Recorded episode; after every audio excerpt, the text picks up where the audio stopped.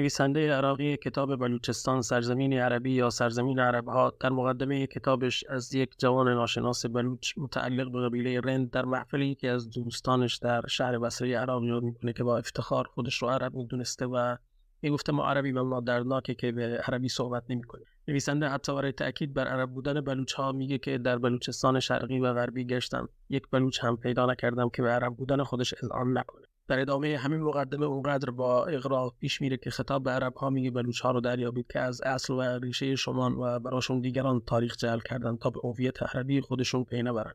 احتمالا قصدش از دیگران در اینجا استعمارگران باشند اما اشاره به استعماری که تاریخش کلا شش قرن بیشتر نمیشه برای اجازه دادنش به عنوان جاهلان تاریخ بلوچ. از عربی بودن و غیر عربی بودن بسیار مضحکه. چون دهها منبع تاریخی عربی و غیر عربی به بلوچ در بلوچستان بدون عربیزه کردن و عرب خواندنشون اشاره کردن. ممکنه قبایلی از عرب در طول تاریخ به این سو آمده باشند تاثیر گرفته یا تاثیر پذیرفته باشند اما همگی این تاثیرات در راستای شکلگیری و تقویت همان هویت فرهنگی غالب در منطقه یعنی هویتی که با نام بلوچ می‌شناسیم بوده. خواسته یا ناخواسته این دیدگاه غلط درباره بلوچ ها مطرح شده که در ادامه باید به دلایل ایجادشون اشاره کنم تا افراد با فرضیات این موضوع آشنا شده و حتی علت شکل گیری این دلایل و استناد اونها رو هم بشناسن. پیش از ادامه بحث می‌خوام یک اشتباه لفظی رو که در اپیزود اول پیش آمده بود و با مرور دوباره اون اپیزود بهش پی بردم رو اینجا اصلاح کنم. من جنگ های ده ساله چاکر و بهرام رو اشتباها جنگ های ده ساله حمل و بهرام ذکر کردم. اسم میر چاکر اسم میر حمل رو ذکر کردم گفتم اون اشتباه اینجا اصلاح بشه و چنانچه کسی از مقدمه شروع بشینی در این سلسله کرده در اینجا به اشتباه ما آگاه بشه. و البته امکان این که این نوع خطاهای ریز مثل نام افراد یا تاریخ و زمان حوادث باز هم تکرار بشن وجود داره. امیدوارم اگر کسی متوجه چنین خطاهایی شد به ما گوش زد بکنه و از طریق لینک هایی که در ذیل هر اپیزود پیوست میشن با من ارتباط برقرار بکنه. در طول مطالعاتی که درباره موضوع و ادعای عرب بودن بلوچ ها داشتم و با بررسی برخی از متون متوجه شدم که یکی از دلایل عرب دانستن بلوچ ها اشاره به اسم مکران بوده. این افراد با بیان اینکه مکران نوه نوح پیامبر از سمت فرزندش سام بوده تصور کردن پس باشندگان و ساکنان مکران هم باید عرب باشند. اما این استدلال بینهایت سطحی و نادرسته. ما حتی اگر این فرض رو بپذیریم که مکران و کرمان هر دو نوه های نوح پیامبر بودن این مسئله با عرب بودن این دو فرد و بعد از اون عرب بودن بلوچ ها بی ارتباطه. چرا که مفهومی با نام عرب هیچ عنوان و ابدا در اون زمان شکل نگرفته بود که الان به عنوان استدلالی بر عرب بودن بلوچ ها مورد ادعای فردی باشه. هویت عربی یک هویت مؤخر و جدیدتره که خودش از چند جهش باستانی و به تدریج شکل گرفته و تکامل پیدا کرد. شکل معاصر هویت عربی چه زبان چه فرهنگشون به هیچ عنوان برای نوح و فرزندان و نوه‌هاش قابل اثبات و شناخته شده نیست. چرا که زبان و هویت اونها گفته شده سوریانی اون هم به شکل ابتدایی و اولیش بوده نه حتی سوریانی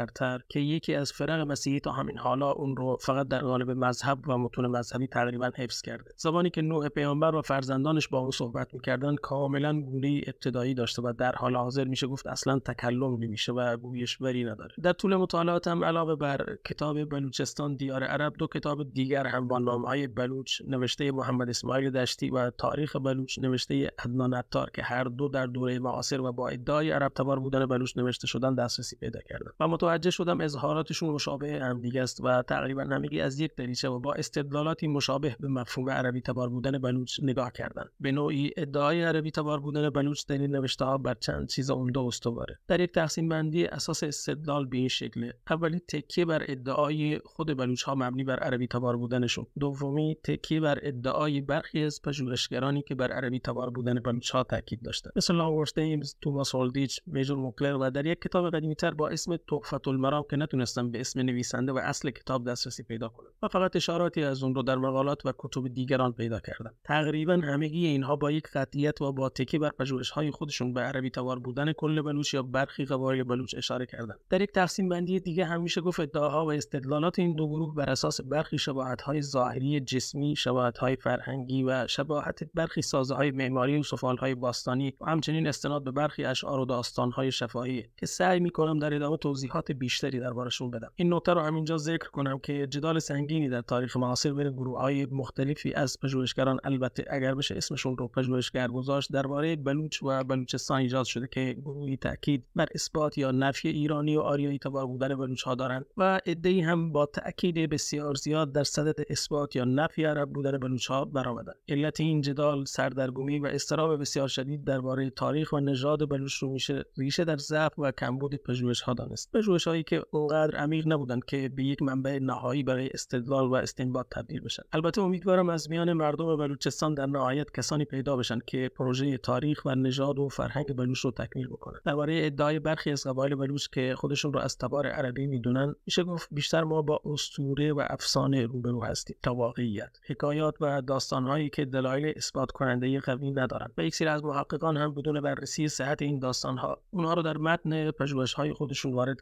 کردن و توهم درستی اون رو در مخاطب ناآشنا به تحقیق ایجاد کردن. مشخص نیست دقیقا چرا و چطور این ادعا به زبان برخی از قبایل بلوچ وارد شده. این امکان وجود داره در دوره‌ای که تصوف در جهان اسلام غالب بوده و فقیر و سید بودن و از نسل پیامبر و یاران شناخته شدن برای کسب فضیلت و به دست آوردن جایگاه اجتماعی مورد سوء استفاده قرار می گرفته برخی خواسته باشن. از این طریق هویت سازی می‌کنن البته این اصلا به معنای نفی عربی تبار بودن برخی قبایل در صورت اثبات نیست. قصد ما اشاره به سهل بودن هویت تراشی در گذشته است. رندها رو میشه از جمله قبایلی دانست که ادعای عرب بودن در میان اونها زیاد تکرار شده اما از جمله دلایل مورد ادعای افرادی که بر عرب بودن رندها تاکید داشتند اشعاری است که در این باره سروده شدند. در این اشعار به یک شخص که جد رندها یا بلوچانی که خودشون رو عرب معرفی می‌کنن اشاره شده. با نام حمزه. در این ادعا آمده که این حمزه عموی پیامبر بوده و بلوچهای برخی قبایل بلوچ از نسل اون هستند. در نتیجه محسوب میشه. اما درباره شخص حمزه هم چند روایت من خوندم و شنیدم که یک روایت معروفتر و بقیه ضعیفتر. روایت اول میگه این حمزه همون حمزه ابن عبدالمطلب عموی پیامبری که بلوچ از نسل اون محسوب میشن اما یک مشکلی اینجا وجود داشته.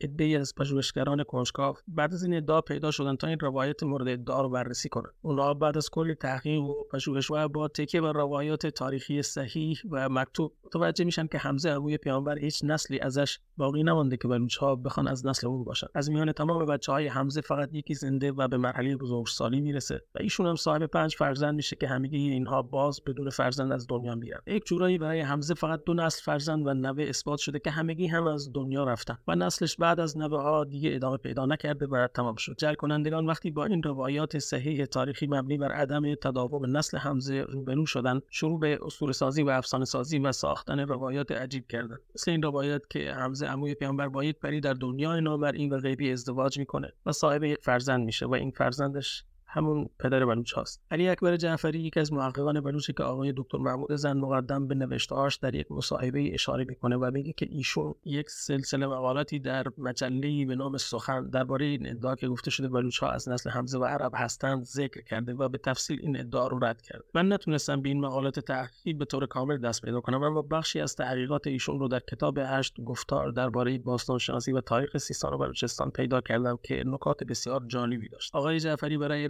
این تئوری نوشته ای رو از محمد رمضان بلوچ مدیر مجله ساربان که در شهر مستون واقع در بلوچستان شرقی منتشر می‌شد نقل می‌کنن که من عینا جملات ایشون رو نقل می‌کنم در اینجا. محمد رمضان بلوچ میگه من با جرئت می‌گویم که در هیچ کدام از شعرهای نو و کهن بلوچان خود را فرزندان امیر حمزه عموی رسول الله صلی الله علیه و سلم نخواندند در حقیقت این رنگ را همان مورخین با آنان دادند که شعرهای بلوچی را غلط ترجمه کردند و عمدن هر جا که نام حمزه آمده واژه میر را بر آن افزودند در این توطئه تاریخی از پژوهندگان انگلیسی گرفته تا لاله هیتورام نویسنده بلوچی نامه 1882 میلادی همه دست به هم دارند. ولی شگفت آن که بعضی از بلوچان هم گرفتان این توطئه گشتند و خود را فرزندان امیر حمزه می‌دانند. مورث اعلای بلوچان را حمزه نام بود. ولی اگر کسی همین نام را بهانه گرفته و حمزه را عموی رسول الله صلی الله علیه و سلم بداند و پافشاری نماید شما خودتان ای خواننده بگویید که درمان این وهم چیست. علاج وهم نزد لقمان حکیم هم نبود. علی اکبر جعفری هم در ادامه حرفهای محمد رمضان بلوچ میگه راست هم همین است. چنان پیداست که حمزه نام نخستین سردار بلوچ است که به دین اسلام گرویده یا برای نخستین بار همه را در زیر یک پرچم به نام بلوچ متحد ساخته است. جعفری در ادامه توضیحات دیگری هم ارائه می‌کنه و در نهایت میگه من اصراری بر صحت اون چیزهایی که میگم ندارم. یعنی ممکنه شخصیت حمزه کلا وجود خارجی نداشته باشه. قطعا با نگاه به حکایت ذکر شده درباره شخصیت حمزه مذکور میشه فهمید که چقدر این روایت آمیخته به اسطوره و جعل و تحریفه. اگرچه ادعای افراد برخی از این قبایل که جد خودشون رو حمزه عموی پیامبر دانستن ابطال شده. اون هم با توجه به ماهیت داستانش اما ایده هم بعدها به جای نفی کلی شخصیت حمزه آمدن و گفتن شاید بلوچا در شناخت این حمزه دچار اشتباه شدن و جدشون یک حمزه بوده اما عموی پیامبر نبوده. برخی حتی اون رو حمزه آزرک معروف در منطقه سیستان دونستن.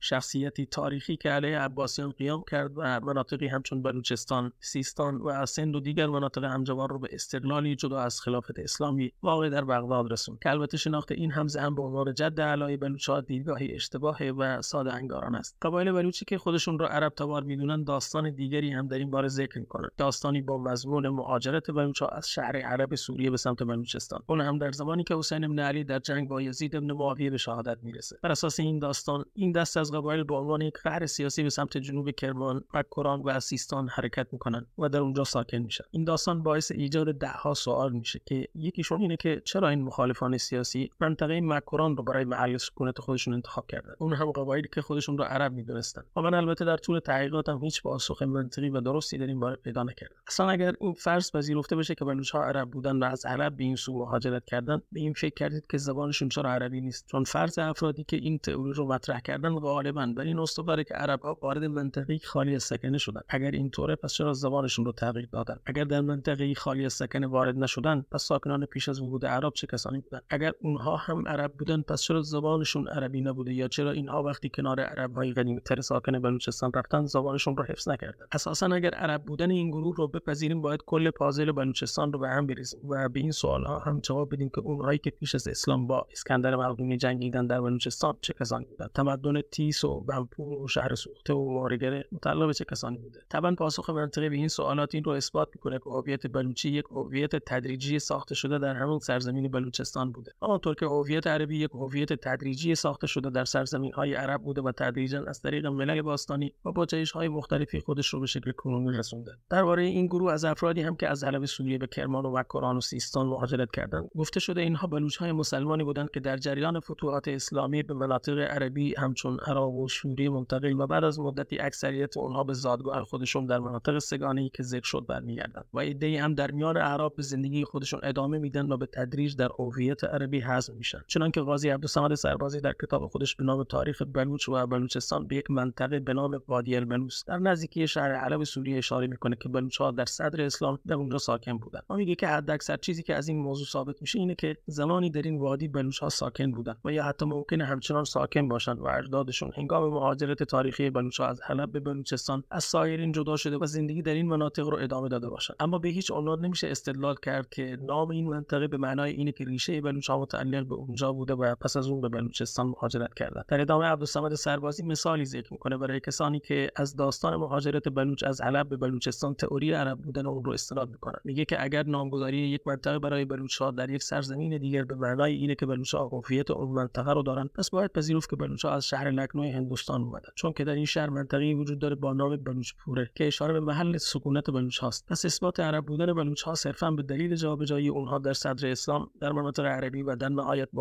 بازگشتشون به بلوچستان بزرگ. استدلالی ضعیف غلط و نادرسته. این مسئله علاوه بر نادرست بودن دو اشکال بزرگ رو هم به همراه خودش داره. یکی اینکه همچین مهاجرت بزرگی از سوی قبایل عرب به سمت بلوچستان باید در منابع تاریخی معتبرتر و به صورت گستردهتری یادآوری می‌شد که ما همچنین چیزی رو در منابع تاریخی قدیم نمی‌بینیم که اشاره به مهاجرت قبایل عرب بسیار زیادی به این سو و در این بازه زمانی ذکر کرده باشند اشکال دومی هم که در این باره وجود داره مسئله و غرور و افتخار و تعصبی است که عربها به زبان خودشون دارند. چطور ممکنه قبایل با این جمعیت به بلوچستان مهاجرت کرده باشند و زبان خودشون رو به طور کلی از دست داده باشند. اون هم با توجه به اینکه اینها در تاریخی به این سو مهاجرت کردند که پشتوانه سیاسی اسلام رو داشتند و اسلام تقریبا به اکثر مناطق دنیای اون زمان حکم فرمایی می‌کرده و با توجه به عربی بودن زبان اسلام و قرآن و آیین و عبادات و حتی تئوری خالی از سکنی بودن برخی مناطق و استقرار قبایل در اونجا فرصت بیشتری برای حفظ هویت فرهنگیشون ایجاد می‌کرده. البته در صورتی که عرب بوده باشند اما چرا عرب بودن رو از دست دادن؟ جواب واضحه و اصل ماجرا نشون میده که اونها اساسا عرب نبودن بلکه بلوچ های مسلمانی بودند که در جغرافیای خلافت اسلامی در تکاپو و جابجایی بودند و نهایتا به سرزمین خودشون در جنوب کرمان مکران و سیستان برگشتند. البته تاریخ نگارانی هم به عرب بودن کوچه و یا ساکنان جنوب کرمان اشاراتی کردند که تاریخ نگاران بزرگی هم بودن و کتابهای معتبر تاریخی داشتند مثل مقدسی و یاقوت هموی که در کتب خودشون ذکر کردن کوچهای ساکن در جنوب کرمان از قبایل عرب ساکن در سرزمین سبا واقع در یمن فعلی بودند و حتی یاقوت هموی نام هشت قبیله از اونها رو ذکر می‌کنه. که البته اگر این عقیده یاقوت هموی و مقدسی درباره مهاجرت قبایلی از یمن پیش از اسلام به جنوب کرمان صحت داشته باشه باز هم نمیشه پذیرفت که اونها عرب بودند بلکه با توجه به نزدیکی بسیاری از قبایل بلوچ و حضورشون در حکومت ساسانیان اینها ممکنه جنگجویانی بوده باشند که برای حفظ نمایندگی ساسانیان در یمن به اونجا فرستاده شده باشند. چنانکه ابن کثیر در کتاب البدایه و نهایه جلد دوم باب خروج الملک عن الحبشه و رجوعه الی سیف ابن اصلا داستانی رو ذکر می‌کنه که آقای اسماعیل دشتی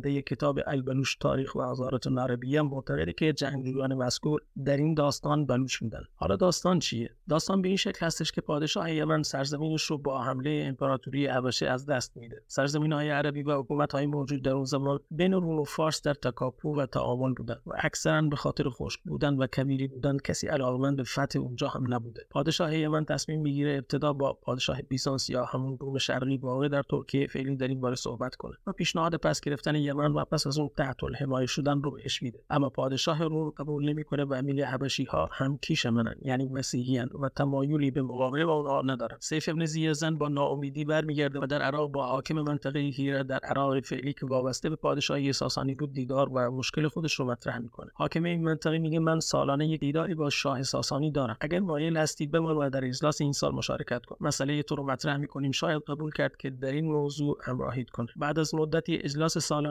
شاه ساسانی برگزار میشه و شاه یمن خواسته خودش رو در این اجلاس مطرح. حاکم این دوره ساسانیان که گفته میشه انوشروان بوده ابتدای امر قبول نمی‌کنه و میگه سرزمین خشک و بی ارزش تو ارزش این رو نداره که من سربازان و نیروهای خودم رو قربانی کنم. اما مقداری طلا و سکه و هدایایی به شاه یمن میده و اون رو مرخص می‌کنه. شاه یمن هم بنا به گفته ابن کثیر بعد از خروج از قصر همه این هدایا رو میبخشه به مردم و هیچ چیز رو پیش خودش نگه نمیداره. خبر به انوشروان می‌رسه و علت رو جویا میشه که شاه یمن در جواب با فخر میگه که آی سرزمین من اصلا و نقره هستن من برای این چیزا نیومده بودم و هدف من بزرگتر از این موضوع بود. و حتی حاضر بودم در برابر همراهی شما برای نجات اون سرزمین از شر بیگانگان اون رو تحت الحمایه شما قرار بدم. انوشروان با شنیدن این حرفا با درباریان خودش جلسه ای برگزار می‌کنه و میگه نظر شما در این باره چیه؟ یک نفر از درباریان میگه جناب شاه شما توی زندان های خودت یک سری مردانی داری که توی برنامه اینه که اونها رو بکشی و از شرشون راحت بشی. بیا و اینها رو به شاه یمن بده. اگر کشته شدن که تو به خواستت رسیدی اگر هم پیروز شدن که سرزمین جدیدی رو بدون زحمت به دست آوردی انوشروان از این پیشنهاد خوشش میاد و قبول می‌کنه. نکته مد نظر ما از همینجا شروع میشه. این زندانی ها با توجه به متون مختلف تاریخی جنگجویانی اسیر در دست شاه ساسانی بودند. آقای اسماعیل دشتی در کتابش میگه این جنگجویانی که به شاه یمن بخشیده شدن و یمن را از دست حبشی ها آزاد کردن از قبیله بودن به نام بلوچ که اصل و ریشهشون عربی و به یمن برمیگرده و از نوادگان لهتان هستند. طبعا این از خطاهای فاحش این نویسنده است. اما نکته جالبی که وجود داره اینه که فردوسی هم در شاهنامه به این کشتار و اسارت بلوچ ها در اواخر دوران حکومت ساسانی اشاره می‌کنه و با اغراق میگه بشد من از رنج ایشان جهان بلوچی نمود آشکار و نهان. با توجه به اشعار فردوسی و سرکوب بلوچ ها در دوره انوشیروان و ادعای آقای دشتی در کتاب خودش مبنی بر بلوچ بودن این افراد میشه فهمید که این 800 جنگجوی فرستاده شده به سمت یمن بلوچ های زندانی در زندان ساسانیان در دوره انوشیروان بودند. و باز هم در اینجا نکته جالبتری به شما بگم. اینه که بخش زیادی از مورخان به اشتباه مثل روایت فرزند حمزه بودن و از حلب مهاجرت کردن بلوچ ها معتقدند که کوچهای ساکن در جبال بارز جنوب کرمان از قبایل یمنی پیش از اسلام بودند که به اینجا اومدن و خودشون رو عرب می‌دونن که کمی پیشتر هم قول مقدسی و یاقوت هموی رو درباره ادعای برخی کوچهای ساکن در جبال بارز واقع در جنوب کرمان مبنی بر یمنی بودنشون رو ذکر کردن اما در واقع اینها بازماندگان همان جنگجویان صادر شده به یمن بودند که بعدا از طریق عمان وارد مکران شدند که این هم خودش داستان و حکایتی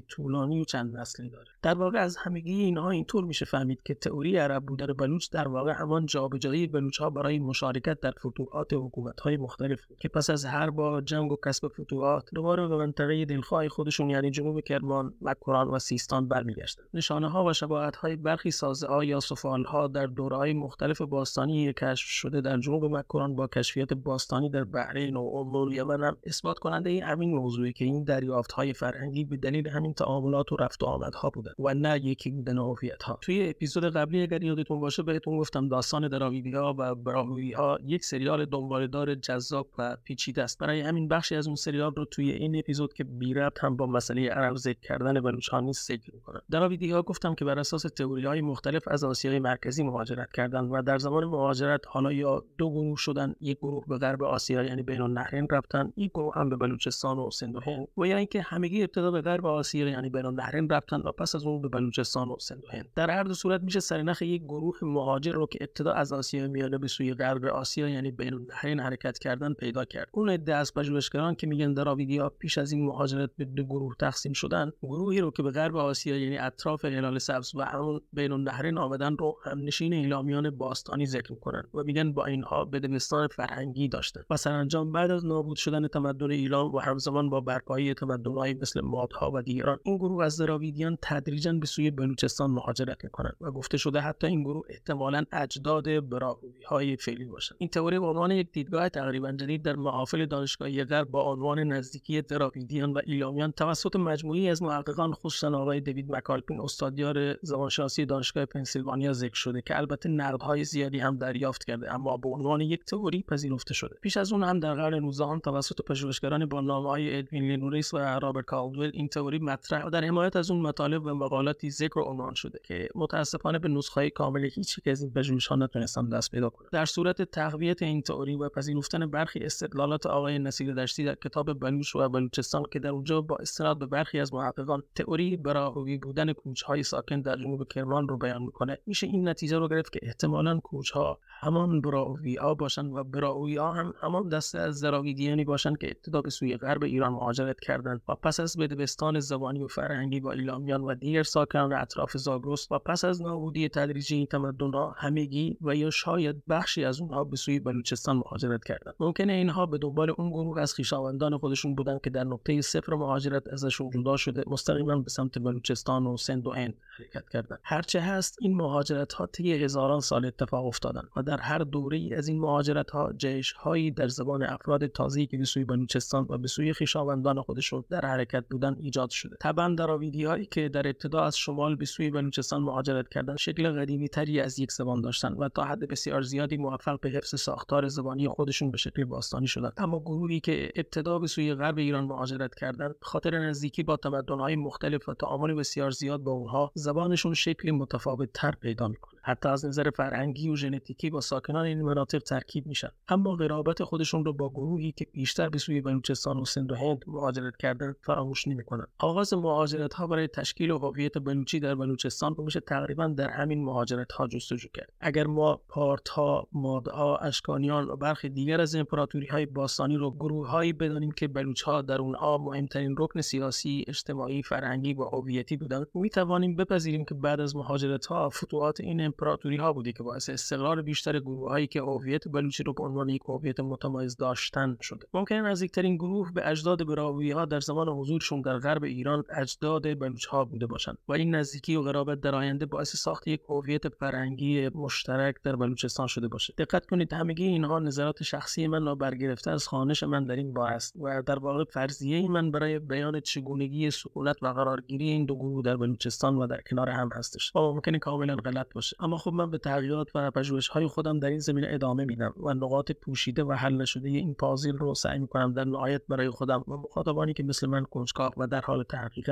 حل کنم. به طور خلاصه اونچه در این اپیزود ذکر شد اینه که عرب خواندن بلوچ ریشه در فهم نادرست از تاریخ و تعریف علمی داره. استدلالاتی که در این باره ذکر شده به سبب فهم نادرست متون و تکیه بر ادعای عامه و تعریف برخی مغرضان داشته. به حال بلوچ هم مثل عرب در زمان شکلگیری تدریجی خودش یک هویت مستقل بوده. همونطور که عرب از جوامع باستانی خودش جهش یافته بلوچ هم جهشی از نیای باستانی خودشه. طبعا در انتها نیای تمام بشر امروزی به یک جفت می‌رسه اما اینکه پس از شکلگیری هویت های مستقلی که حتی قادر به فهم زبان هم نیستند و پوشش و فرهنگ و رسومات متفاوتی دارند بخوایم اونها رو یکسان و مشابه بدانیم میشه گفت ریشه در توهمات ناسیونالیستی غلط و زیادی خواهی های انسان داره. نتیجه گیری و خلاصه این اپیزود رو هم می‌ذارم در اپیزودهای بعدی که در اونها درباره تئوری آریایی بودن بلوچ و تئوری مهاجرت بلوچ از غرب و شمال غرب ایران به سوی بلوچستان صحبت می‌کنم. و در آخر بابت تاخیر بسیار زیاد در ارائه اپیزود سوم بی نهایت عذرخواهی می‌کنم چرا که من مشغولیت ها و دغدغه های مختلفی داشتم و دارم. این مسئله من رو از انجام کارها با صورت بیشتر من می‌کنه. اما امیدوارم بتونم از این به بعد به صورت منظم در هر 20 تا 30 روز یک اپیزود رو ارائه کنم. خیلی خوشحالم از اینکه تا اینجا با من همراه بودید. حمایت از من رو در صفحات مجازی عوض شده فراموش نکنید و خدا نگهدارتون.